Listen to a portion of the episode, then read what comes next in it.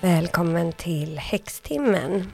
Det här är Ebba och idag så kommer vi prata om meditation. Det är många av er som har frågat mig om det för att jag ofta nämner att det är så viktigt att meditera och att det är en slags grund i all andlighet.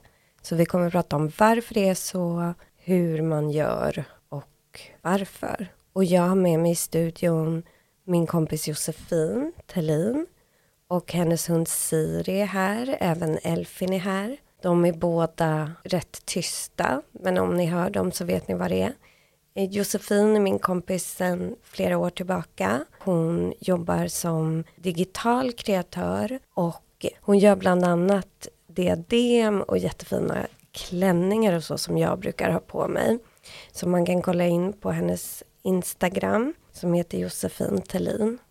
Hej Josefin, välkommen hit. Hej, tack. Hur, hur är läget med dig en dag som denna? Vad är det för dag? Det är 9 mars när vi spelar in. Onsdag. Mm, Merkurius dag. Väldigt vårigt ute. Ja, det är jättevårigt ute och vi ska börja känna in den här Neptunus och Jupiter-konjunktionen som sker i Fiskarna den 12 april. Den kommer jag faktiskt att eh, släppa ett Patreon-avsnitt om samtidigt nu som det här avsnittet där man kan höra mer vad den innebär. Men det är en väldigt kreativ och andlig energi där saker från det kollektiva medvetandet blir lättare att nå kan man säga. Och vad menas med den här konjunktionen? Det är att två planeter hamnar jättenära varandra i sin bana. Mm. Så man kan se det antingen som att de skapar en gemensam jätteplanet, alltså går ihop. Eller att de har ett samspel mellan sig. Deras och, energier. Ja, precis. Blandas med varandra. Och då kan man tänka att Jupiter är en väldigt expansiv och glad planet. Och Neptunus är, står lite för det andliga, det transcendala men också för att lösa upp saker och sen forma någonting nytt av det. Och det som är intressant med den här konjunktionen också är att den sker i fiskarna som är både Jupiter och Neptunus traditionella hemtecken. Det sker för första gången på 150 år faktiskt. Och jag försökte se lite så grejer som hände då för 150 år sedan. Alltså när den här skedde. Det var lite konstiga saker. En sak, det var en gubbe som hade skrivit ner det här så jag bara kollade. En sak var att Freud föddes då och det kan ju vara intressant. Han var ju lite special. Ja exakt och skapade ju psykologi som innan ansågs vara väldigt flummigt och andligt. Jag måste säga en sak kring, för det har ju varit mycket nu så här kring det här med att det är krig och att många andliga vill bara se ljuset i det och att man får inte säga något som kan vara läskigt eller sådana här saker. Det är ju jättehemskt men det är nästan så att man vill låtsas som att, eller man vill inte höra det hemska, man vill inte se som det var så intressant den posten du la upp idag. Ja, jag la upp en post idag om numerologi. Det var ju helt sjukt för faktiskt en lyssnare som tipsade mig om det. För det var inte jag som upptäckte det. Men hon skickade mig en sån uträkning som någon annan hade gjort. Mm. Om man numerologiskt räknar ut entalet för datumet året då första världskriget började och andra världskriget började och nu när invasionen i Ukraina började så blev alla en femma, siffran fem. Mm. Och siffran fem är ju ostabil kan man säga och bland annat i tarotkort så är siffran fem väldigt negativ, alltså den har väldigt mycket negativa expressions där. Vilket det har diskuterats här jättemycket om i tarotkretsar, att varför är det så? Det finns massa olika teorier. Och då tänker jag så men shit, när man kom på tarot eller Golden Dawn när de gjorde mm. Wade Smith. De kanske visste något med femman. Mm, att det känns det... som att de har i alla fall haft det i åtanke. Mm. Att just det finns ju en förklaring till varför de negativa korten ligger på just siffran fem. Det är verkligen så. Men det var några damer på Facebook, för jag har en Facebook-sida som automatiskt liksom publicerar mina Instagram-inlägg. Och då var det några damer som blev jätteupprörda och bara, du sprider skräck och sådär. Mm. Nej, men, för det såg jag, yeah. nu var det eh, inte så länge sedan du la upp posten. Ja. Och då såg jag att några av de första kommentarerna, det var bara, kanske två stycken bara, men att det var, åh, att, att du vågar dela det här eller så. Ja. Vilket jag inte förstod alls. Nej, men det jag tycker för... det var jätteintressant och det är ju ett krig. Ja exakt, så det är det, ju ett krig. Det kan ju vara att det inte blir ett världskrig men det finns ju, det är ju fortfarande ett krig och det är jätte, jättehemskt. Att, um, Nej, men folk, jag kan uppleva i så här andliga kretsar att man bara vill dela så här kärleksbudskap och positiva saker och så. Men där känner jag så här, det är inte min syn på saken. Alltså då har man också så kommit fel. För det finns ju massa sådana konton som bara är mm. så här eh, love everyone och sådär.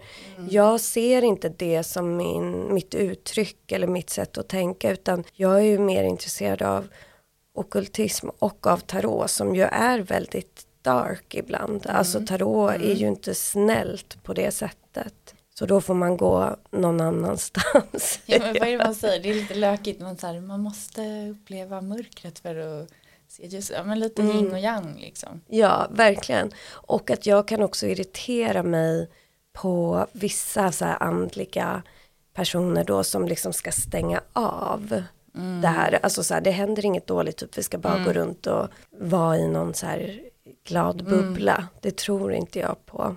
Inte jag heller. Jag är inte så känslig för hemska saker. Ja men precis. Och det är liksom alla dimensioner i livet. Och det är ju det som är med tarot. Som du sa det här yin och yang och så. att det, Tarot har ju både de väldigt dåliga delarna och de väldigt mm. bra delarna i livet. För att det är livet. Mm. Om man tog bort de dåliga korten så skulle ju resten av korten också få mycket mindre mm. tyngd. Mm, verkligen det är ju lite det som sker när man gör så här orakelkort, att det ska bara vara positiva budskap. Det kan ju vara härligt att ha sådana under en period, men det blir ju all, kommer ju aldrig bli lika stort eller populärt mm. som tarot. Men däremot när man mediterar, eller meditera kan man ju faktiskt göra, tänker jag också särskilt om man upplever att det är mycket stress runt om en, eller att man tycker att det är jobbigt nu. Eller då om man vill upptäcka sin magi. Har du mediterat något Jossan? Mm. Gör du det på något regelbundet sätt eller har du mer mm. testat? Nej, inte regelbundet. Men, så jag har börjat göra det nu någon gång varje dag. Jag lyssnade på en kvinna, Naiva Sebian. Jag vet inte om jag uttalar det rätt. Men hon säger väldigt vettiga saker om healing, mm. Eh, alltså sig själv. Och då förklarade hon det som att när alla känslor man har är oftast någonting från barndomen. Och eller att man reagerar på ett visst sätt, att man blir ledsen för vissa saker eller känner sig kränkt och så. Att det hon gör är att hon öppnar dörren och välkomnar den här sorgen eller och sätter sig ner, tar en fika, pratar och frågar och tänker att så här, vad, vad kommer du ifrån och varför känner jag så här, alltså välkomnar det och inte mm. liksom stänger ute det, alltså om man stänger dörren för det så kommer ju sorgen inte försvinna utan den är ju fortfarande där. Ja. Um, och till slut har man jättemånga dörrar och jättemånga fika man behöver ta. Mm. När jag mediterar så tänker jag på en känsla eller en upplevelse och går igenom den då som hon förklarade att sätta sig och ta en fika och börja reflektera och tänka kring det. Ja men det är väl jättebra för man kan ju just använda meditation på olika sätt, alltså som du säger bearbeta saker. Mm. Det där har jag också gjort en hel del inte så, jag har inte tänkt på det så som fika, det är ju smart. Mm. Men jag har gjort så där att man tar någon tanke eller någon ångest och liksom gör om den till typ ett djur eller en sak mm. som man så pratar med eller tittar på eller så. Mm. Så förminskas det lite. Men för jag upplever att ganska många är rädda för att meditera. Mm. För att man är rädda för att det ska komma upp så här läskiga saker. Eller så tror man att man inte kan. Och det är det som är, som hon förklarar också så bra. Det är att när du sitter bara tyst och börjar tänka. Alltså, mm. Då öppnas ju alla de här dörrarna du inte öppnat på jättelänge. Och det är, många är ju rädda för sorgen. Så på så sätt undviker man det för det, man vet att det kommer bli jobbigt. Men att ta den tiden, även om det är fem minuter, så är det jättebra. Ja, verkligen. Då har du i alla fall börjat öppna de här dörrarna som du kanske inte öppnat tidigare. Precis. Och blir av med dem, det blir mycket skönare att ha Mm. öppnat dem. Det är lite som kortet månen i tarotleken. Där kan man ju se hur det så här kommer upp saker ur havet. Och det man brukar säga med det kortet när det kommer upp är att man kan behöva så här släppa fram rädslor i ljuset för att de ska bli mindre läskiga. Och då kan man jämföra det, ni vet om det är släkt i rummet så kan ju typ en galge eller en stol se ut som en läskig man som står där. Men så fort man tänder så blir det inte lika läskigt. Och så kan man tänka kring sådana här inre känslor och Mm, ångestar. Det är inte så farligt när man så här staplar upp det och tittar på det. Men jag började faktiskt meditera när jag började hålla på mer med häxkonst.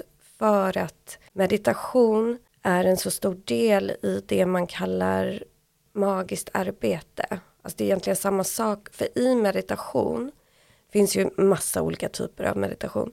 Men i en viss typ av meditation kan man använda för att göra spells. Alltså till exempel visualisera saker eller så här, känna in någonting eller skapa någonting. Varje gång man sätter en intention, till exempel i en månritual, det gjorde ju vi i fredags, du var ju med mig på ett event där vi gemensamt satte en intention för nymånen som var i fiskarna.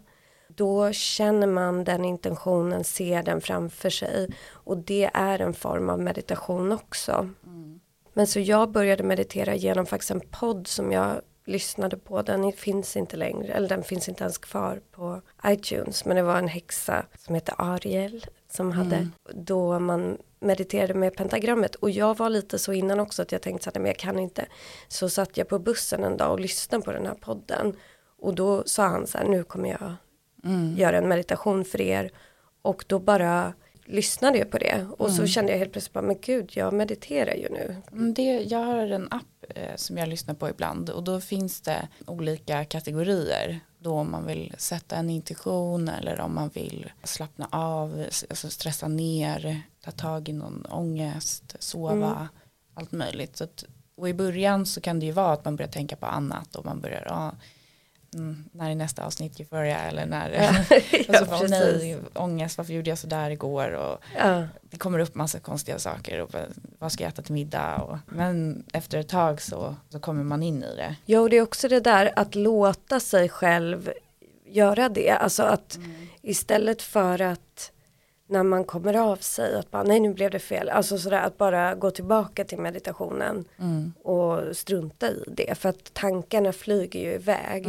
Och det man vill åt när man mediterar är ju en stillhet ofta. Och liksom ett lugn eller ett fokus på något specifikt.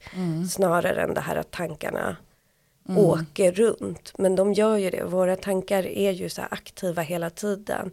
Men då att hitta det här, man säger inre rummet eller inre stillheten är lite nyckeln.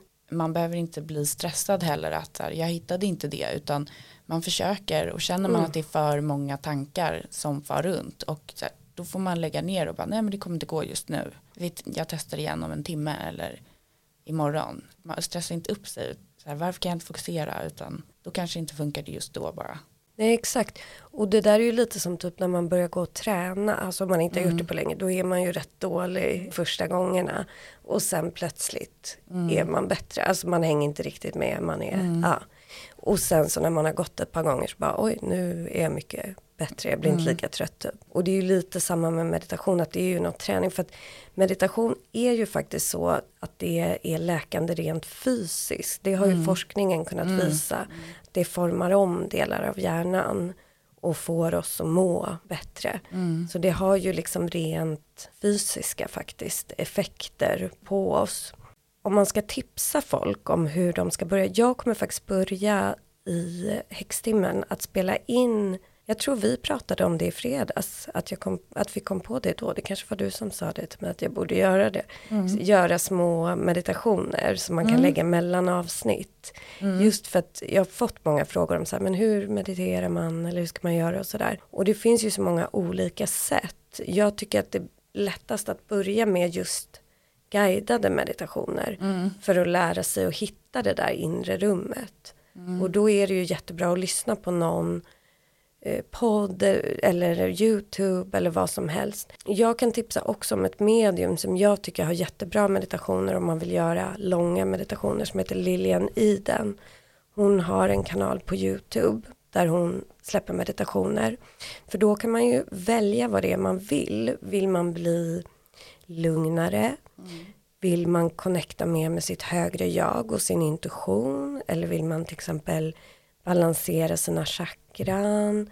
Vill man prova astralresor? Alltså det finns ju allt möjligt man kan göra. Det många är intresserade av att göra är ju just att sätta intentioner. Och då är ju en viktig del i det att visualisera. Är det något du har provat? Mm. Tycker du att det är svårt? Mm. Ja, för det är många som säger det att de tycker det är svårt. Och det man gör när man visualiserar det är ju att man ser någonting framför sig. En bild av hur man vill att saker ska vara. Om man till exempel vill säga vara väldigt hälsosam, eller man vill ha en hund säger vi. Och man tycker det känns långt borta eller svårt.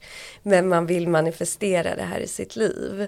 Då vill man sätta en intention att jag ska ha en hund. Så. Och då vill man, när man visualiserar, så vill man se den här hunden framför sig. Så man kanske först skriver ner sin intention, att eh, jag ska ha en hund. Oj! Hon hörde det att jag sa det. Jag ska ha en hund. Och Hon bara, eh, nej inte till hund. hon hoppade upp på mitt ben. Nej men och då så, men sen vill man då kunna se det här för sig själv. Och en nyckel i, för att det är skillnad mellan att visualisera och att dagdrömma. Vi kan ju säga dagdrömma att vi ligger och ser oss själva med den här hunden och vi är så lyckliga och sådär. Men att visualisera är lite kort kortare, man ser ganska tydligt vad det är som händer. Man brukar också säga att man ska se gärna sig själv med hunden, alltså så att man kan se framför sig, man stänger ögonen och man ser framför sig kanske sin egen hand som håller i kopplet till hunden. Man ser det här på det sättet som man skulle se det i sitt inre öga.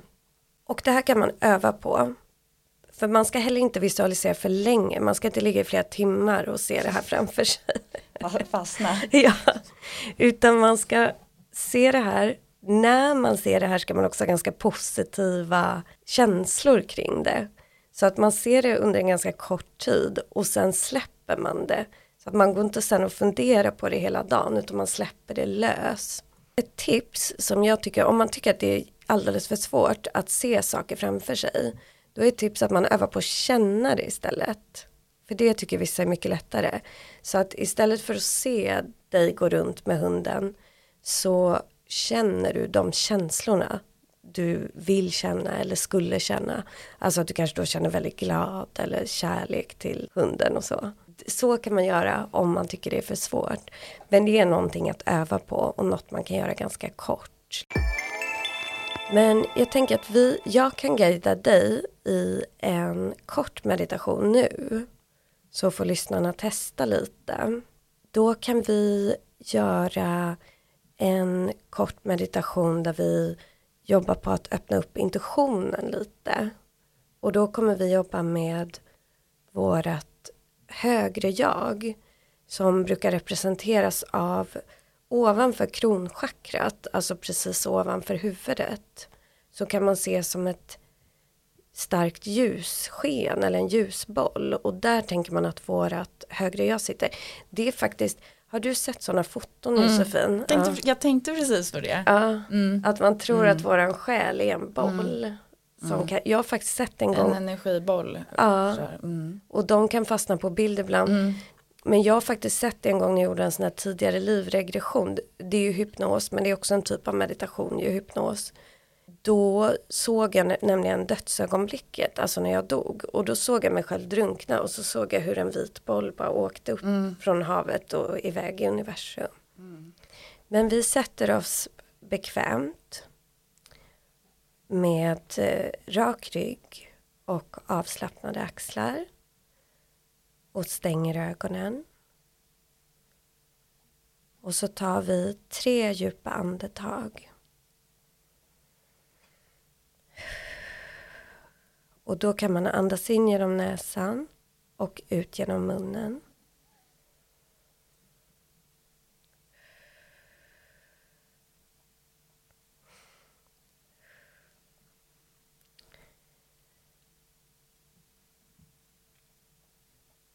Sen kan du börja se hur det kommer en ljusstråle ovanifrån. Som landar på dina tår. Längst ut på tårna. Och det här ljuset är vitt och klart.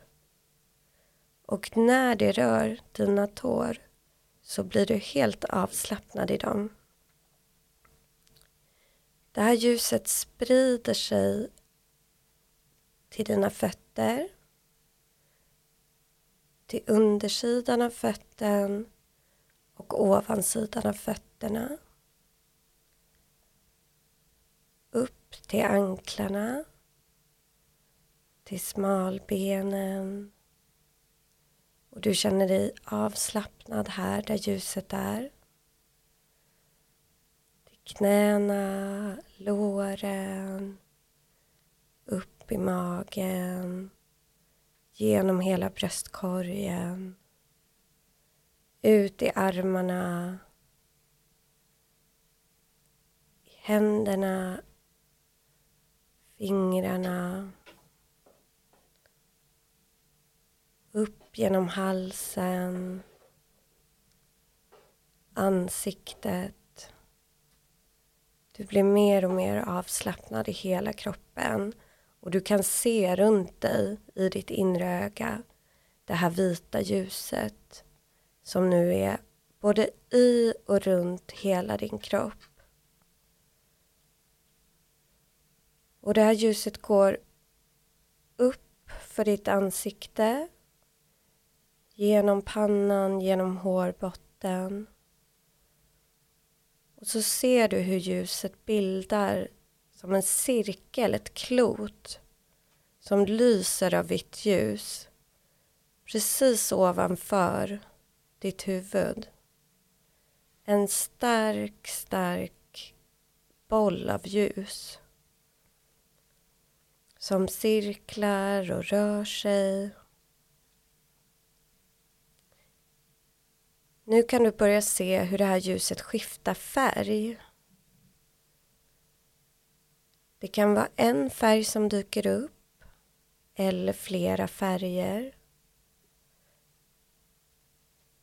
Notera vilken färg du ser i det här ljusbollen.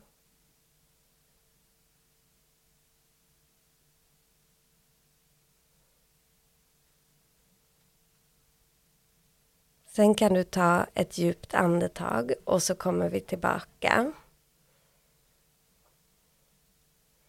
Det här var ju en väldigt kort meditation, men där aktiverar man lite sitt högsta chakra. Vad såg du för färg? Rosa och blå. Ja, vad fint. För att man ska gärna skriva upp vad man ser för färg. För att rosa är en väldigt läkande färg. Det här är vad, vad ditt högre jag kommunicerar till dig liksom i färgmässigt. Och eh, rosa, det handlar om att du läker eller behöver läka. Du kan behöva healing, du kan behöva energin från, ja men från typ djur faktiskt. Alltså den här glada kärleksenergin. Och från snälla människor och sådär. Blå är också en slags läkande färg. Men den har lite mer auktoritet. Så det är där också kanske att du behöver ordna vissa saker, lugna ner vissa saker, ställa saker i ordning.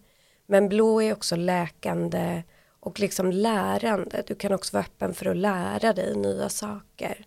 Så så kan man tolka de här meditationerna. kan man göra lite varje dag. Men som sagt, jag kommer släppa fler. Den här gjorde jag nu bara på känsla för jag brukar jobba med det här äh, ljuset. Men, och det här är en kort sån. Och finns det någon sida eller så som man kan söka på för att få reda på de här eh, Ja, alltså det, fi- det finns säkert det om man söker typ så här color, healing color. Mm. Men man, om man inte skulle hitta det, då kan man söka på aura color och så får man tänka, för då, typ så här, det här kan vara färger som är mycket i din aura nu, för att du behöver den här läkningen. Så då kan man läsa, för det finns massa sidor som beskriver vad olika färger på auran betyder.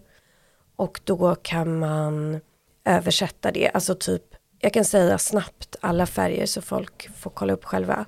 Typ om den bara är vit, fortsätter vara vit, då är man liksom kvar i det här läkande. För att det här ljuset vi drog ner nu kan man säga att vi drar ner från typ universum. Det är en slags helande ljus. Gul, det är mycket glädje, optimism som man kan känna eller då behöva ha in i sitt liv. Orange, en väldigt kreativ färg. Att man kan behöva uttrycka sig kreativt och sådär. Också glädje och livsenergi. Rosa och blå nämnde vi ju. Grön, också väldigt läkande färg, jordande färg som kan vara att man behöver vara ute i naturen eller bland träd och sådär. Lila, väldigt andlig färg. Det kan vara en uppmaning till att utveckla sig mer andligt. Finns det mer för färger? Svart, då kanske man har något problem.